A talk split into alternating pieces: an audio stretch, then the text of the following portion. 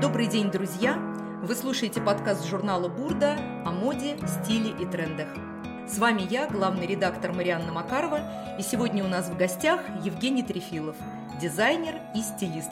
Здравствуйте, Евгений! Всем привет! Здравствуйте, Марианна! Я открою сразу небольшой секрет. Евгений – давний поклонник журнала «Бурда». Когда произошло знакомство с нашим журналом? Вы себе представить не можете. Это уже было больше 20 лет назад. Тогда в России, еще, по-моему, даже в Советском Союзе вышли самые первые журналы издательства «Бурда». Они были толстые, они были цветные, они были на красивой, хорошей бумаге. И мне, как студенту вузов, где я учился на дизайнера одежды, это было просто колоссальная кладезь информации. Вы не поверите, я до сих пор сохранил себе эти журналы, потому что они реально вдохновляют. Евгений, я думаю, что вы польстили сейчас всей нашей аудитории, потому что среди наших слушателей, я уверена, множество женщин, которые хранят у себя дома подшивку «Бурды» и тоже ей вдохновляются. Скажите, пожалуйста, каким образом, как повлиял журнал на ваше становление вот как дизайнера? Дело все в том, что современные технологии и все дизайнеры современные, они больше все-таки дизайнерят своими впечатлениями, ощущениями, рисунками просто, а люди, которые творят именно руками, создают именно что-то в своих руках. Вот они как раз любят «Бурду», потому что когда они берут в руки иголки, нитки, ткани, линейки и прочее, это все вдруг превращается в такое потрясающее творчество, превращается в искусство. И когда мы через вот эту «Бурду» пытаемся искусство принести в свою жизнь, то, соответственно, все вокруг и становится практичным, но безумно красивым. И я тот самый модельер, который вот делает это все руками до сих пор. Евгений, а парадокс заключается в том, что современная мода обесценивает ручную работу.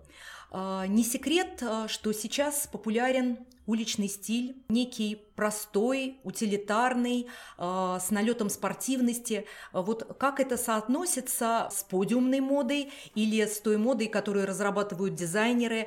Вот ваши представления о современной моде, что это такое? Я полностью с вами согласен, да, современная мода поглотила, спортивный стиль ее просто поглотил, и все одеваются крайне просто, и я бы даже сказал примитивно.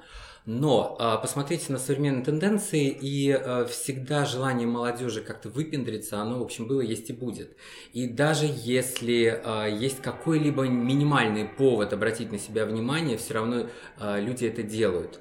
Поэтому без ручной работы здесь не обойтись. Любой станок, любая машина не сделает того, что можно сделать вручную. Поэтому вы меня извините, но есть вещи вечные, например, искусство самовыражения, и оно именно такое. И поэтому такие дизайнеры, как я, имеют работу, имеют массу клиентов, имеют популярность, имеют свои уникальные технологии, которыми, собственно, мы и поражаем мир. Несколько моих платьев уже были на красной дорожке Каннского фестиваля, и это показало то, что ручная работа ценится, на нее обращает внимание весь мир. Вы, по всей видимости, нашли какую-то свою фишку, вот расскажите о ней. Да, я подумал о том, что мне доставляет мало удовольствия работа с тканями, особенно с натуральными, которые ворс попадает на лицо, на руки, на тело, начинает все чесаться. Это крайне неприятно. Каждый ищет именно свою нишу в работе, и моя страсть к бусинам с детства, к стеклу, она меня привела к тому, что я делаю платье из стекла. Платье из стекла, неужели такое возможно, сказала бы я еще, наверное, полчаса назад. Но скажу, такой тоже открою секрет, Евгений принес с собой волшебный чемоданчик, открыл его, и из этого чемоданчика достал невероятной красоты платье, как будто действительно сотканное из стекла. Расскажите вот вкратце технологию, да, его изготовления. Ну, технологию не буду рассказывать, потому что, в принципе, бусы плетутся и плелись всегда. Я расскажу историю возникновения этой идеи. Дело в том, что меня всегда удивляло, почему так недостаточно эффектно выглядят люди, которых идут получать премию Оскара или Кинотавра или чего-то еще. Мне казалось, недостаточно блеска, недостаточно дорогого блеска. Это не должны быть дешевые блестки, это должно быть что-то серьезное. И в этом плане «Кристаллы Сваровские» или «Чешское стекло» или какие-то другие стеклянные бусины с таким неимоверным количеством разных фактур, которые сейчас можно придумать, почему они не используются? И я решил это использовать. И девушки, которые выходят под софиты, они производят просто фурор. И, собственно, это и было моей целью, и все это заиграло просто в руках, в одночасье. А идея, в принципе, была мною придумана. В 1997 году я участвовал в конкурсе модельеров и сделал платье из такого странного материала, нечто среднее между пластиком, пластмассой, резиной. Но когда я его нарезал, он так красиво сверкал, что все думали издалека, что это стекло. И вот этот как бы обман, он позволил мне создать смесь стекла и пластика, который пластик не дает повредить тело при ношении этого платья. Резина, соответственно, вообще смягчает и амортизирует всю эту конструкцию тяжелую. Все-таки платье там, по 5-7 килограмм, это много. А стекло дает дорогущий шикарный блеск.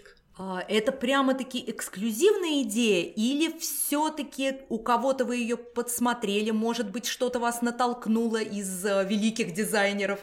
Бисерные плетения были модны и популярны, особенно в период НЭПа, в 20-е годы, стиль ар-деко, если помните, прекрасно были исполнены многие вещи, и бисер сверкал, и он был просто везде. Но он же плелся, во-первых, на нитках, это было очень хрупко, то есть стоит неаккуратно сесть на твердую поверхность, тут же все ломалось, лопалось, через тонкие чулки повреждалась кожа, кровь и вот прочее, вот это все, это было ужасно. Но введение новых современных технологий в это плетение, оно, конечно, дало огромный плюс, поэтому я в этом плане совершенно первый и единственный. Евгений, но, по всей видимости, все-таки такое платье стоит очень дорого и, наверное, не по карману большинству наших слушательниц, но, может быть, вы скажете какой-то секрет небольшой, который поможет, наверное, тем, кто все-таки умеет что-то делать своими руками, использовать эту технологию, да, и что-то сделать свое, и привнести что-то в свой образ, нечто похожее. На самом деле для всех тех, кто использует регулярно журнал «Бурда» и шьет, я думаю, самым практичным вариантом будет использовать аксессуары, которые я делаю. Например, можно сшить потрясающей красоты свадебное платье и взять сверху, одеть болеро от моего бренда, или даже пояс какой-то красивый. Можно очень красивые браслеты одеть, у нас есть такие браслеты, мы это все делаем. Мы планируем сейчас начать делать уже сумки, то есть это все можно использовать. Технически исполнить то, что мы делаем, сложно, крайне сложно. Для этого нужны расчеты, это очень тонкие математические расчеты, которые делаются задолго до того, как платье начнет создаваться и собираться. Но покупая маленькие такие вещи, дополняя свои вещи ими, это будет потрясающе хорошо смотреться. Я всем рекомендую, особенно свадебные комплекты. Скажите, пожалуйста, вот свадебный наряд – это вообще особенный наряд, да? Как вы считаете, свадебный наряд и мода тоже, они совместимы? Или все-таки свадебный наряд – это более классическая история? Конечно, у свадебного наряда есть свой четкий функционал, и мы всегда понимаем, что вот это нечто особенное. Но есть определенные тенденции в мире, и они, как правило, всегда сочетаются с теми тенденциями, которые есть в основной линии моды. И, конечно же, если пышные юбки, например, в моде, легкие, фатиновые, газовые, струящиеся, там какие-то вот прям воздушные, то то же самое происходит и в свадебной моде. И тут взаимосвязь обязательно существует. Но у нас есть собственный вкус, у нас есть собственные желания, у нас собственные есть комплекции, недостатки или, наоборот, достоинства фигуры, которые мы должны подчеркнуть. И у нас есть современность, которая нам дает возможность использовать все любые возможности, которые мы только можем себе представить. Поэтому я никогда не циклюсь, я никогда не гонюсь именно только за теми трендами, которые существуют. Мне хочется для каждого клиента своего найти нечто особенное. Именно за это меня и любят. Если говорить о вас как о стилисте, вы любите сталкивать что-то разное в моде, и, возвращаясь вот к современным тенденциям, ну, например, миксовать какие-то спортивные вещи с гламурными или с какими-то необычными деталями. Что вот вы посоветуете в этом плане нашим слушательницам? Я, конечно, всегда люблю провокации. Я с детства сам был таким, что одевался так, что люди просто смотрели на меня, кто-то крутил виска, кто-то говорил, блин, как круто, кто-то говорил, пошли его изобьем. Очень много разных эмоций, но ведь это и кайф, что ты вызываешь у людей эмоции, что ты можешь привлечь к себе внимание, и не просто внимание, а возбудить какие-то чувства.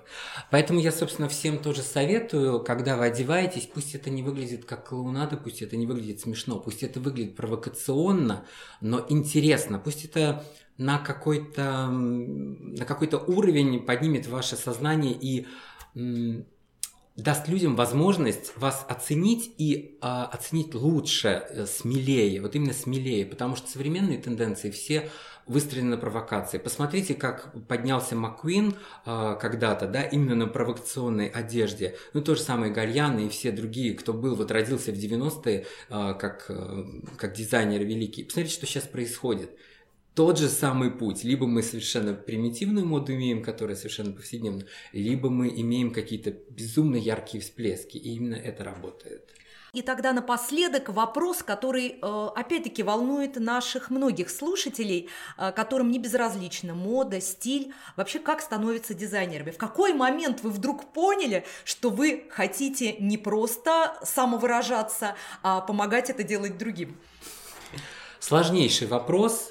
Конечно, когда-то это началось все очень странно с того, что я начал заниматься танцами. Мне понадобились костюмы для выступлений.